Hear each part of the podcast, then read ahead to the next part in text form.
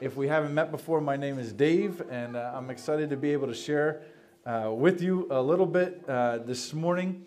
We're actually uh, closing up our Ignite series. Uh, Ignite has been our theme uh, for the year this year. We're just kind of looking for God to start new passions within our life, as well as use us to impact His kingdom. And so we've been looking at different times in Scripture where we see fire. Uh, and so today is our last one. We're going to look at Daniel 3. It'll be on the screen, but if you've got a Bible and you want to pull it up there or on your phone, uh, you can do that as well. And really, what we're going to see today is a trial by fire, um, and then also the challenge of incompatibility.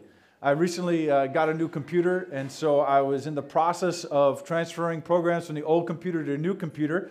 And uh, all of a sudden, I realized that a lot of the programs I had spent a lot of money on are incompatible with the new computer. And I'm like, oh man, like this stinks. Like there's a bunch of Bible software that I bought years ago, and I'm like, I don't want to have to buy it again. I'm basically buying the same thing just so it could work with the new computer. Good old Apple always changing everything on you, so you have to buy extra things every time you get a new device. And so like I did what I normally do uh, when something like that happens. I got obsessive, and like I went into the Google forums, and I'm just like literally for like three or four days. God even provided a uh, CD reader that I needed almost miraculously to do it. Uh, but I got it working without having to spend anything else. So I was like, yes, I solved that incompatibility. And that's what we often try to do, right? When we face a tension where something's just not lining up, we're all, how do I fix this? And uh, those of you that have young kids, you know about incompatibilities with sleep schedules, right? There's, you know, there's an adult sleep schedule and there's a kid's sleep schedule. Ask me why yesterday morning at 5:30 in the morning, my son came running down the stairs like the house was on fire. I'm like, come on, dude, it's Saturday it's 5:30. We could be sleeping, and I guarantee you, tomorrow morning when it's six o'clock and I gotta get him out of bed, he ain't gonna want to do it. Like, like, come on, man, where was that? And so we see those tensions. Maybe another with those with older kids. You know, maybe there's how you look at life, and you want your kids to make certain decisions, and they're making other decisions, and there's incompatibility.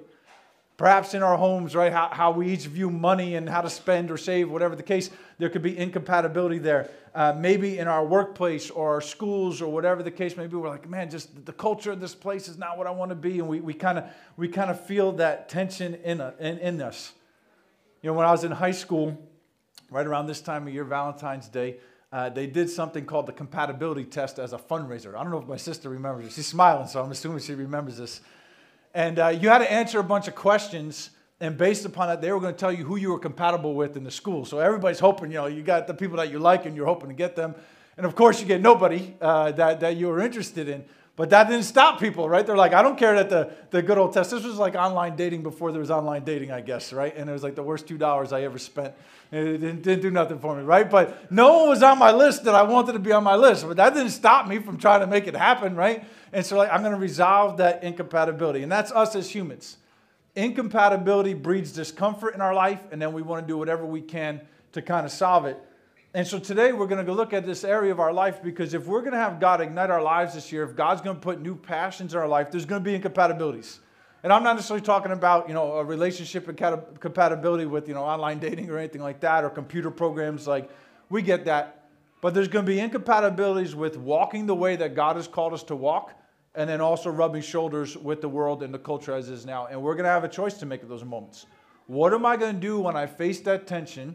When the world is saying, live your life this way or do this or that, and God's calling me to something completely different.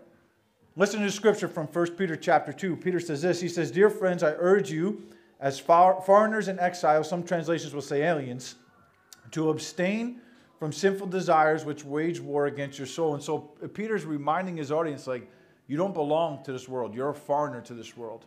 You're an exile in this world. And that doesn't mean that we, we don't care about this world or the people in it. That can't be the case. We need to bring the kingdom of God to this world. But we got to know that in its current makeup, this world will not satisfy us. And many times there's going to be a bumping together, there's going to be an incompatibility between what God's calling us to do and what this world is calling us to do. And in those moments, I suggest we face a trial by fire. Hopefully, not literally, right, as we're going to see in the text today, but we do know there are believers in other parts of the world that because of their faith, they are facing physical persecution uh, against them in, in, that case. That's probably not the case for us for where we live in our part of the world. But what are we going to do? Will we try to relieve the discomfort, fix the incompatibility, or will we stand for the Lord and continue to walk in the ways of the Lord and potentially face the fire, so to speak. And so we're going to look at Daniel 3 today, and there's going to be three things that we're going to see. First, we're going to see incompatibility is found in what we worship. Second, we'll see that incompatibility can lead to suffering. And then lastly, we'll talk about how the Lord is our deliverer. And so, just some highlights from the book of Daniel today. Daniel chapter 3, verse 1 says this King Nebuchadnezzar made an image of gold, 60 cubits high and 6 cubits wide, and set it up on the plain of Dura in the province of Babylon.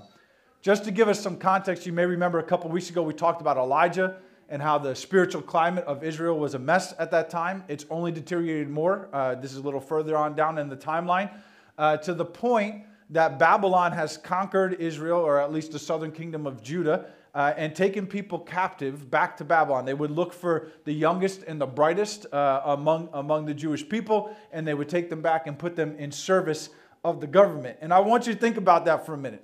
I, I don't know about each of your story here, but I've basically lived in New Jersey for my entire life within like a 45 minute radius, right? Uh, I haven't gone that far, other than a few years at college in Pennsylvania, and I don't want to go back to Pennsylvania. So I, I want to stay in New Jersey. It's all I know. It don't matter high cost of living. I get it, but this is what I know. This is this is what I love, and I can't imagine being taken from here willingly, much less forcibly, to somewhere else, having learned new customs and new ways. Like I don't think I could live in the South. It moves too slow, right? Like, like it's just not for me, right? And if you've ever gone to a different culture, you'll see that things operate differently.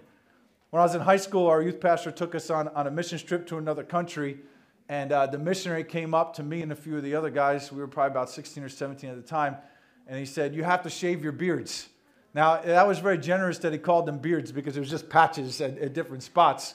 Uh, but the missionary was explaining to us, and I still don't understand it, but that in that culture, uh, if you were patchy, like if you had a nice beard, it was okay. But if you had patchy, that was like offensive to people there. And he's like, you know, you're going to go and try to tell them about Jesus, and you're looking all scraggly. I was like, I don't know, man. I think I look good. I've been working on this beard for nine months, you know? So I reluctantly shaved it. I haven't shaved it since in kind of protest to that moment. And so like, we understand that, you know, different cultures are different in those kinds of things. The young people in Daniel, this is not just about how they dress or, or what their facial hair was.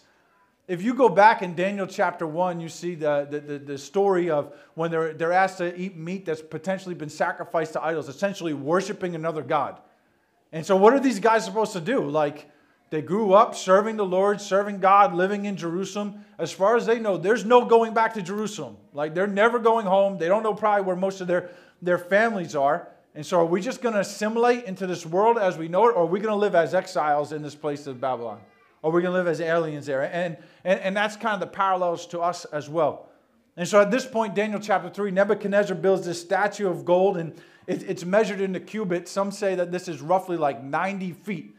Now, for me as a baseball fan, that's home, that's home to first, right? That's every base, 90 feet. But if you can imagine 90 feet, I'm just estimating here, probably from this banner here to the back room, I, I don't know, what are we talking, 20 feet, uh, 25 feet? So you're talking three to four times the size of that, of a statue uh, that he builds out of gold. Um, and, and, we don't know what the statue is of. The text doesn't tell us. Some say it's maybe of himself, his god Bel. Um, some say maybe he would honor his father. Uh, but Nebuchadnezzar kind of has a dedication, and he invites all the, the province officials to come and celebrate this, and this would include a lot of those people that were taken from their homeland. And we read this in Daniel 3 4 to 6. Then the herald loudly proclaimed, Nations and peoples of every language, this is what you're commanded to do. As soon as you hear the sound of the horn, the flute, the zither, the lyre, the harp, the pipe, and all kinds of music, you must fall down and worship the image of gold that King Nebuchadnezzar has set up. Whoever does not fall down and worship will immediately be thrown into a blazing furnace. So we kind of see this right at the onset here. Like, this is not just like, oh, we're having a little ribbon cutting ceremony and we're going to eat some cake afterwards and it's going to be a nice thing. No, this is a call to worship. And if it's not obeyed, trial by fire. Now, for 99% of the people that were present that day, the incompatibility is no incompatibility at all. In that culture, adding one or more God on to serve or worshiping the king of that moment was no big deal. Just you worship your regular God and you, and you throw that in as well. But again, for these Jewish young people, they're going to have in their mind the text, you know, no other gods before me, and don't worship any image. This just was running their mind. What, what did they do? And, and, and also, just it's important for us to note that probably the people would have been stressed, like, oh, you still want to worship Yahweh? You still want to worship the Lord? Like, they would have been okay with that. Just don't neglect these gods that we're going to set up as well. And so hopefully we can see some connections to our, to our world today. A lot of times we're asked to bow down to other gods as well. Yeah, sure, serve the Lord. That's good. No problem with that. Do your church thing, do your Jesus thing. That's all great. But make sure you could get as much wealth as possible because that's really the good life. Or, you know, serve the Lord, but make sure you get noticed because that will really be the good life. Or serve the Lord and, you know, listen, it don't matter what steps you have to take, you rise to the top, you know, achievement. Group is the good life, or finding that right person to complete me is the good life, or perhaps a big one that I think in our culture, your own happiness is the good life. And hear me clear, I'm not saying it's wrong to be happy. You know, some of you will be happy with the result of the Super Bowl tonight, some will, some will not. We'll see how that all plays out. Will's not here today, but he's the only 49ers fan I know, so uh, we'll see. We'll see if he's happy today. Um, but but I have found in, in, in my interactions with others, most people are not stressed about Jesus and you worshiping Jesus as long as you'll still worship the other things that make you blend in with the rest of the world. And even on that thought of happiness, I actually had a friend text me this week, and she was telling me about a conversation that she was having with somebody else. And she said, You know, a friend of mine said to me, Hey, why is sin wrong if it makes me happy? And you begin to think about it. We use our happiness as the measure of whether something is right or wrong. This is maybe one of the gods that we have set up in our life. And the reality for sin in our life is it's really not a behavior issue, it's a worship issue. It's a worship issue. Our culture will tell us, like, hey, you, you worship these things and it will be good. And I want to kind of explain that a little more. You know, sometimes we think of sin as like, I should have done this, I shouldn't have done that. And we, we eliminate it down to an action. But I would say that's ultimately the fruit of what we're worshiping in our life. If we think back right to the beginning of Scripture, Adam and Eve, it's really a worship issue. Say, hey, I don't believe God's command. I think this is going to be better for me. So I, you know, exalting myself, what I think is right, and so I will eat. And if we think about areas of our life, the times where, where we engage in sin, it's often a worship issue. I, I think this is better. It's going to be what I want and what I need. Maybe we see this in, our lives. Maybe you have people in your life and you see people that, that have toxic behaviors in how they speak or how they act or whatever the case may be. And you could look at that behavior and be like, oh, look at their behavior. But the reality is they're, they're worshiping something underneath that that's producing that in their life. And we are no different. We're no different than that. You know, we could look at the culture and say, yeah, the culture lives for their happiness and those things, but we're no different. Again, is it wrong to be happy? No, it's not wrong to be happy, but that cannot be the standard of our measure. And so incompatibility is often found in what we worship. We have to examine what we worship or who or what we worship. And so the second thing I want us to note is that incompatibility can bring us to moments of suffering. And I want to say can. It's not always that way. But odds are, the longer we try to walk with the Lord in this world, we're going to run into those tension moments. And, and, as a whole, and I'll kind of explain this a little more as we go on, and kind of referring to the American modern day church here, I think our theology of suffering is very weak. And we'll kind of talk about that a little more, my, myself included in that. Daniel chapter 3, 7 to 12 says this Therefore, as soon as they heard the sound of the horn, the flute, the zither, lyre, harp, and all kinds of music, all the nations and peoples of every language fell down and worshiped the image of gold that King Nebuchadnezzar had set up. At this time, some astrologers came forward and denounced the Jews. They said to King Nebuchadnezzar, May the king live forever. Your majesty has issued a decree that everyone who hears the sound of the horn, the flute, the zither, that zither keeps getting mentioned. I got to find out what that is.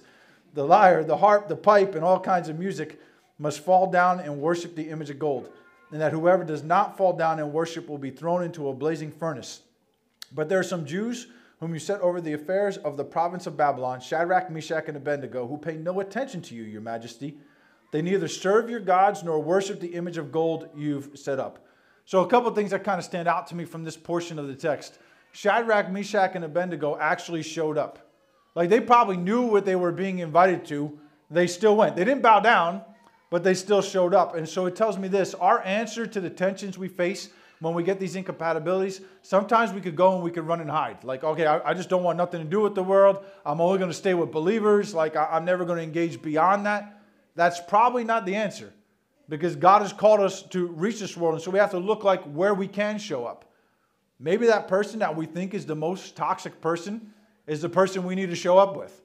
Maybe that's the place that God is calling us. Hey, go have a meal with them. Go help them out in some way. Go serve them. Maybe, maybe the neighbor that we can't stand. Like that's God's calling us. That's the place for us to show up. Maybe our workplace, we feel like, man, my workplace feels like a godless place. Well, we talked last week about the Spirit of God being in us. We bring the Spirit into that place. So, are we showing up with that kind of intentionality? And so, these guys were uniquely positioned. They're in the kingdom.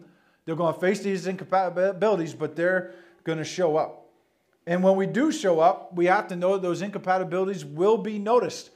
And the reality is, we should actually want this. And I'll be honest and say, many times I don't. Because I, I want to blend in. I don't want anybody to say this or that about me, right? But yet the scriptures call us to be a kingdom of priests, to put God on display.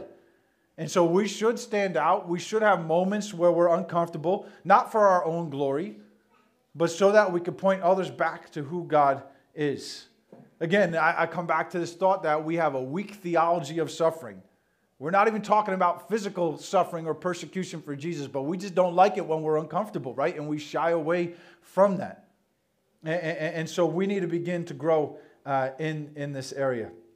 Maybe we could take it even a step further. What's our attitude towards the culture? I get the negative things of the culture, right? We don't have to look far around our world to kind of see where it's not serving the Lord and what that looks like. But we could be people who rail against it and that's all we do. And we're this loud voice, oh, this is horrible, this world is horrible, and all these things. Or we could be people hey, i am going to show up and see where I can honor God in this. Not, not condoning the culture, not accepting the culture, not saying that what they're doing is right. But, but, but if I'm just going to sit in the corner angry about the culture and just yell about it all the time, but I'm not going to actually put God on display and look to point people to Christ, then I think I'm missing the heart of God in this. And yeah, that, that might lead to some challenges it might lead to some negative responses. Look at how Nebuchadnezzar responds uh, in, in verse 13. Furious with rage, Nebuchadnezzar summoned Shadrach, Meshach, and Abednego. So these men were brought before the king, and Nebuchadnezzar said to them, Is it true, Shadrach, Meshach, and Abednego, that you don't serve my gods or worship the image of gold I have set up? Now, when you hear the sound of the horn, the flute, the zither, the lyre, the harp, the pipe, and all kinds of music, if you're ready to fall down and worship the image I made, very good. But if you do not worship it, you'll be thrown immediately into a blazing furnace. Then what God will be able to rescue you from my hand? So Nebuchadnezzar's response is very clear. Like he's filled with rage. Almost reading that, it almost seems like he didn't see this, like these guys not bow down. So he's like giving them this other opportunity there uh, in this. But just because Nebuchadnezzar's response is one filled with rage, it doesn't mean that that's going to be the world's response every time. Like we might get a response. People might be upset with us following Jesus and those kind of things. I get that. I'm sure, I'm sure you've experienced that before. But I, I think sometimes we think that will always be the response. As many of you know, I, I substitute uh, teach in the area where I live. And uh, a lot of times that leads to a lot of interesting conversations with uh, actual real teachers and, and other students and things of that nature. And the common question I'll get, they'll say, Oh, so are you trying to become a teacher? Is that why you're doing this? I'm like, No, I don't want to be a teacher at all. Uh, and it la- usually launches into a conversation uh, where I'm able to share that no, I'm, I'm, actually a pastor, and, and, and then that usually has a wide variety of responses. Uh, there's one guy uh, that I see now that whenever he sees me, will walk by in the hallway and I say, Oh, good morning. And he'll say, Hey, I just came from worshiping the devil, and then he'll keep walking.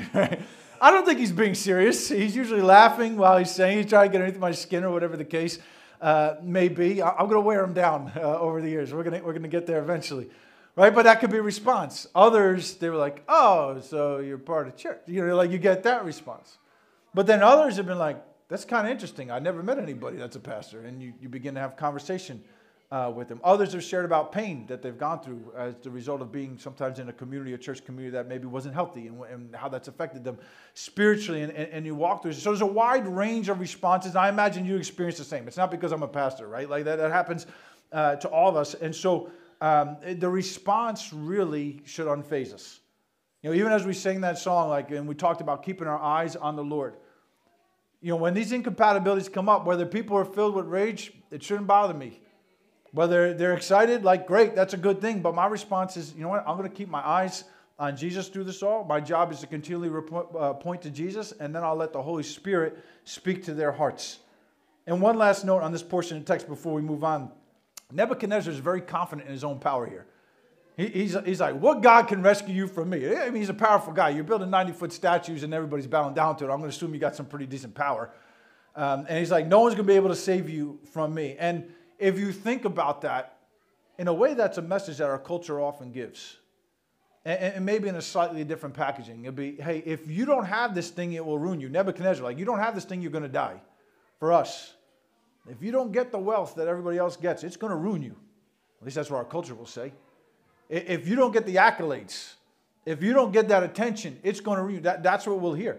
And so it's very similar. All right, let's continue reading the text. Daniel chapter 3, 16, 18. Shadrach, Meshach, and Abednego replied to him, King Nebuchadnezzar, we do not need to defend ourselves before you in this matter.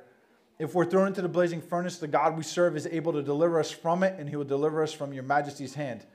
But even if he does not, we want you to know, your majesty, that we will not serve your gods or worship the image of gold that you have set up. And these guys show us something maybe when there is those hostile moments. They basically say, we don't need to defend ourselves. And, and, I'm all for apologetics. Apologetics, if you're not familiar with it, is kind of like a defense of the faith. And I, I, love those conversations. You know, how do we know that Jesus actually rose from the dead? And those, like, I love those conversations, and those are good conversations. But sometimes those conversations might not be helpful if somebody's intentionally trying to be combative. You know, Jesus said that we should not cast uh, uh, pearls before swine or pearls before pigs. In other words, if, if it's not a, a, humble and honest dialogue, it might not even be worth it. So these guys could have been like, Nebuchadnezzar, you're no God at all. Don't you realize? They could have went into all that, but they're like, he's not going to receive that with where he is right now. It's not even worth it. We don't even have to defend ourselves that we're going to live and serve the one true God. And I think sometimes we could get into this mode where we feel like we got to defend God or we got to defend ourselves. And again, there's a time and place for those conversations, but winning an argument should never be our goal. Like if we walk away and we're like, yeah, I showed them who the true God is today, like, like we, we've missed it in that sense, right? Uh, and so, so really they say like, we don't have to defend ourselves. We're going to keep our eyes on the Lord. And they say that we know you made your claim that like, you, you know, you'll destroy us and all those kinds of things, but our God is able to deliver us. But even if he doesn't. And I think that's the part we want to focus in for our, our remaining time this morning. Even if God does not deliver in the way that I'm expecting him to deliver, will I continue to walk with Him? Or I'll say, you know what, this tension, this incompatibility is too much. I can't handle it. Now remember, these guys, they're, they're facing death. And I've said a few times that I think our theology of suffering is often weak. Um, and maybe we wouldn't say it this way, but I think sometimes we think, well, because I follow Christ or because I do the things that Christ wants me to do, I shouldn't face suffering. And, and again, we might not say it this way, but I think sometimes our actions reveal this. I've seen in my own life, and I've seen heard other people say this countless times, like when we have a problem in our life or a challenge or any type of suffering, all of a sudden we look at, I better start doing the right thing so that it gets fixed. Like, oh man, my life's been a mess recently. I need to start reading the Bible. Or I'm facing this tension. I, I, I need to go to church. Or, oh, you know what, this is going on. I need to stop and insert whatever sin we're saying. I, I need to stop that sin. And, and honestly, I think that's a false gospel. It's not that those things are bad. Like, I'm glad you're here at church today. it's great. Let's read the scripture. Let's avoid sin. All that's good. But if the motivation is, hey, I'm going to do these things so that God will take care of me and God will fix all the problems I have, and you know, and my and, and, and my finances will be good if I do this, or or or my, my relationships will be good. Like, like that's really a false gospel. That's really a gospel on behavior modification. I'll do the right thing, and then God will reward me on that. The reality is the gospel is completely different. The gospel is actually, despite our disobedience, God saves us and God rescues us. And so, as followers of Jesus, we should expect suffering. We should expect challenges. Listen to a couple scriptures. They're, they're all going to be on one slide here of Jesus' words from Luke and the Gospel of John. Luke 14, it says, Large crowds were traveling with Jesus, and turning to them, he said, If anyone comes after me and does not hate father and mother, wife and children, brothers and sisters, yes, even their own life, such a person cannot be my disciple. You, we read that we're like, ooh, that, that's heavy. Now, is Jesus literally telling us we've got to start hating our family? No, but I think the idea here is that none of that can be above who He is in our life. And then it continues Whoever does not carry their cross and follow me cannot be my disciples. Others say, you know, that we have to take up our cross and deny ourselves. Again, there's this idea that, that following Jesus is not always going to be easy and pleasant. And he says this Suppose one of you wants to build a tower. Won't you first sit down and estimate the cost to see if you have enough money to complete it? For if you lay the foundation and are not able to finish it, everyone who sees it will ridicule you, saying, This person began to build and wasn't able to finish. And so Jesus basically says, Count the cost if you want to follow me, because it's not going to be easy. count the cost because it's going to be hard. There's another scripture, it's not up there, uh, where Jesus says, you know, foxes have dens and birds have nests, but the Son of Man has no place to lay his head. It's not going to be easy. It's not going to be comfortable following Jesus. Later in John 16, he says, I've told you these things so in me you may have peace. In this world you will have trouble, but take heart, I've overcome the world. And we love the second half of that verse, and yes, we should, but it doesn't negate the first half. We're going to face trouble. There's going to be hard moments. What's our theology of suffering? Earlier in that chapter, he tells the original disciples this They'll put you out of the synagogue. In fact, the time is coming when anyone who kills you will think they're offering a service to God. And we know from church history, the original disciples, the 12, all of them faced brutal deaths. Maybe the exception of John, but he had his own uh, things that he went through as well. And so if we think about we often don't think like we're often like, oh, serve Jesus, everything's going to be great. Yes, serving Jesus is the greatest decision that we can make in our life, but it doesn't mean it's going to be easy. It doesn't mean there's going to be times of suffering and uncomfort. And so, so many times we say, oh, I'll just do the right things and get it all together. No, that, that's not the gospel. That's not the gospel. Does God deliver us? Yes. But would we take the passion and the, the, the position of even if God doesn't deliver me in the way I'm expecting, I'm still going to serve Him? I'm still going to serve Him. Someone might say this. They say, like, well, if that's the case, then why serve God at all? Like, like, like if, that, if that's how it's going to be. If it's going to be hard serving Jesus, then, like, what, why do it? Just a couple thoughts on that. First, it's honor. Living right is a way to honor the God who saved us. And I'm sure each of us have had this in our life, right? Someone has gone above and beyond to do something for us in some way, to bless us or help us, whatever the case may be. When someone does that, we want to honor them, not to pay them back, but just to, hey, thank you so much.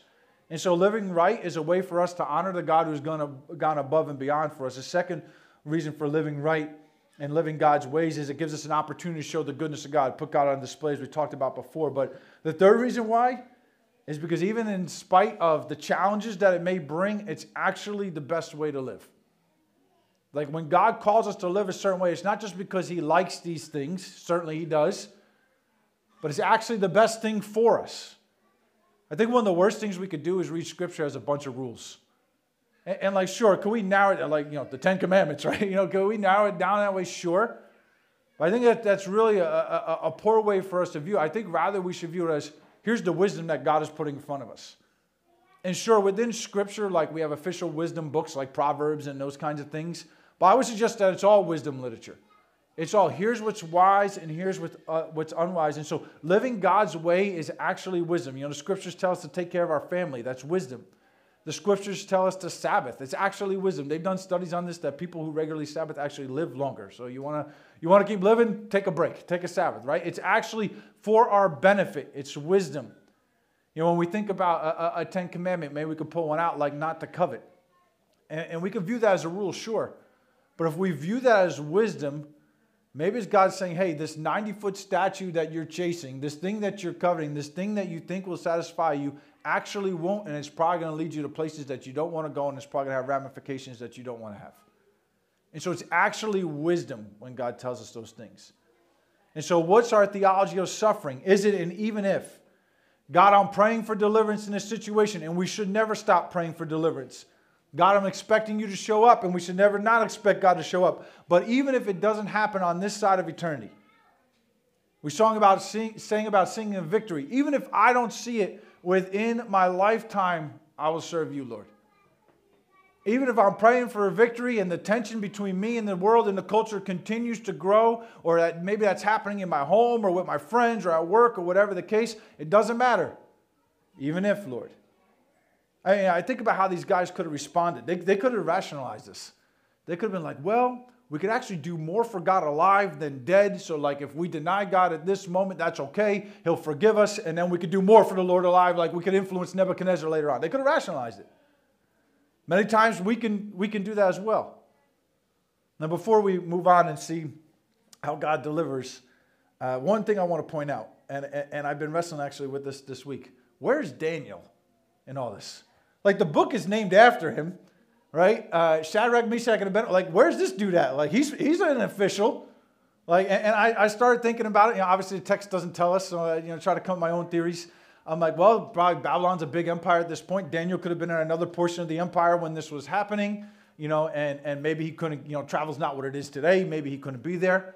Uh, I'm thinking, you know, maybe, you know, if Nebuchadnezzar didn't see these guys not bow down, maybe saw nobody saw Daniel not bow down. Like I'm going to assume that that he made that choice. Um, another part of this uh, could be that you know Daniel's a very high official at this point. He's got Nebuchadnezzar's ear, so to speak. So maybe the astrologers that are bringing this charge, they're like, to go after the small guy first, hoping that they could eventually get after Daniel. I, I don't know. I don't know what the case may be. But I wonder what Shadrach, Meshach, and Abednego are thinking. Like they might be thinking, like, Daniel should come stand up for us right now. Like, like we're about to die. Like, is he going to show up? I'm sure there was other Jewish young people who were in the kingdom besides these three as well. Like, how come they're not standing with, you know, and those kinds of things. And a lot of times we could face that same tension. We could look at the life of a fellow believer and be like, they seem to have no challenges, and here I am, I'm about to be thrown in the fire. Like everywhere I turn, it seems like there's a challenge and everything seems okay for them. But just let us note a few things. Just because we don't see it doesn't mean that there's not something going on uh, in a fellow believer's life. Right? There's probably pain points that they're carrying too and challenges that they're carrying too. But then, secondly, who are we to tell God who should face what? And, and the scriptures exhort us that we should celebrate with those who are celebrating and, and we should weep with those who weep. And so if my brother and sister in the Lord is not facing many challenges right now, let me come along and celebrate them. But if they're hurting, let me, let me walk with them and say, I hurt with you uh, as well. And so in our final verses, let's see the God who's the deliverer. And, and, again, I'm skipping some verses, so go back and read it. He makes the fire seven times hotter uh, than usual. The soldiers that are throwing the, these guys in, they're dying, the, the scripture tells us, from the heat of the fire. But then it says this, verses 24 to 27.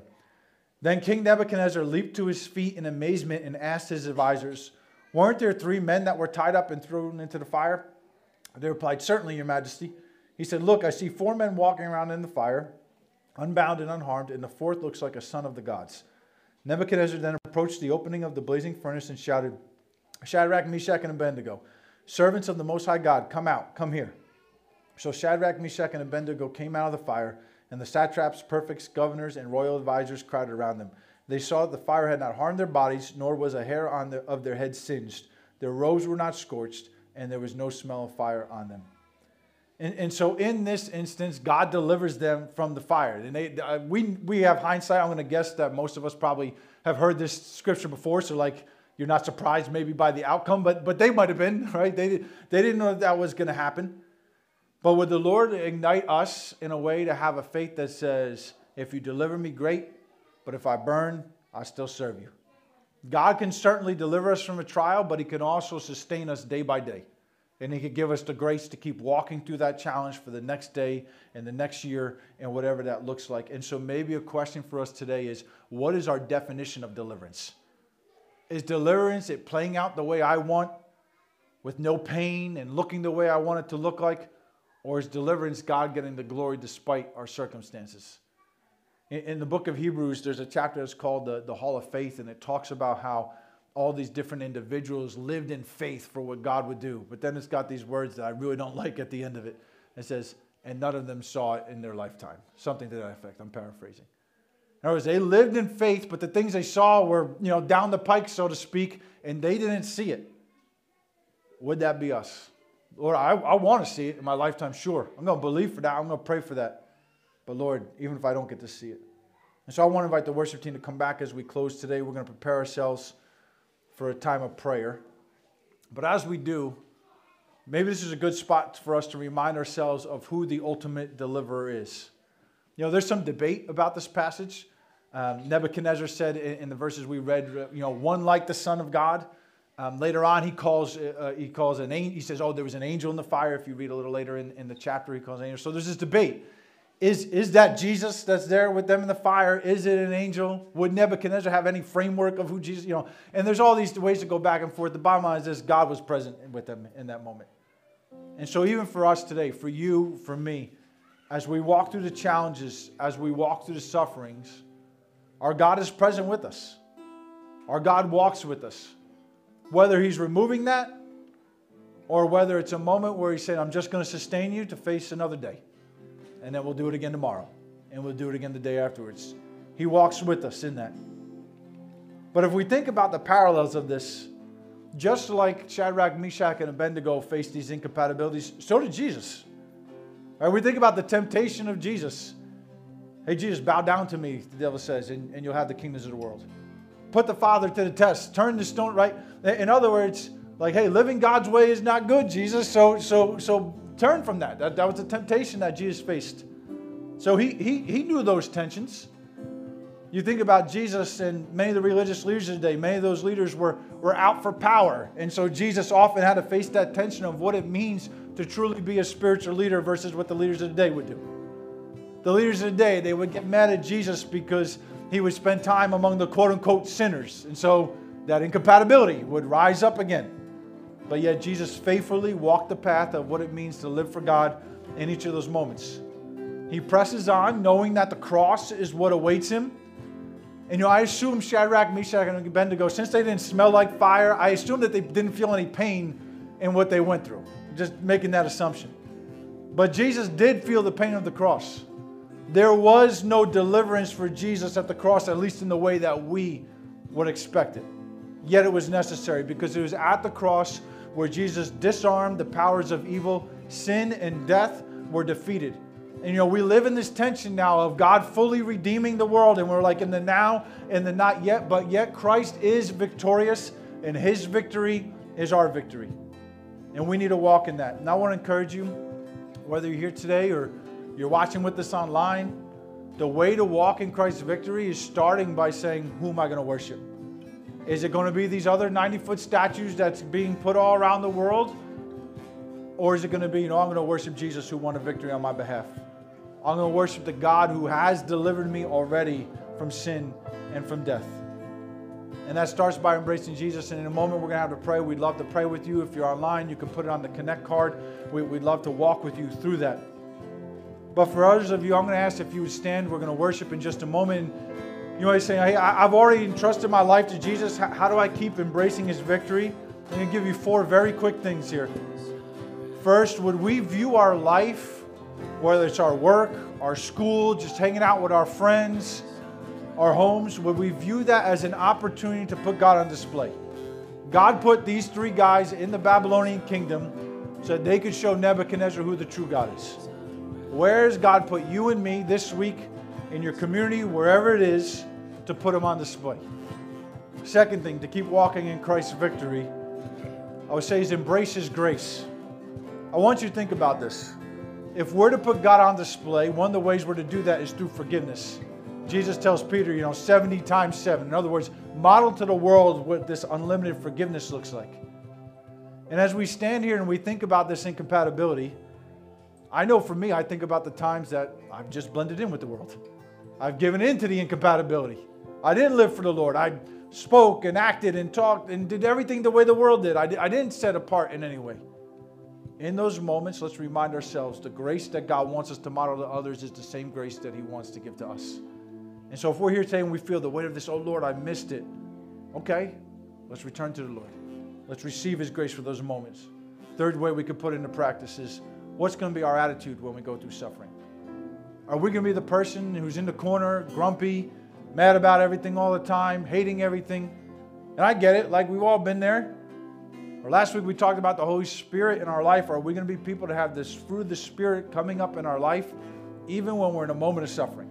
Again, putting God on display. We need to ask the Lord to do that. We can't manufacture that on our own. And then our last thing is this Would we start with the small things to prepare for the big things?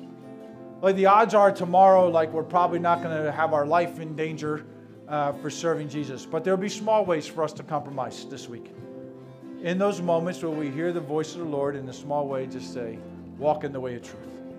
And so as we worship together, we can worship the one true God. There'll be time for prayer.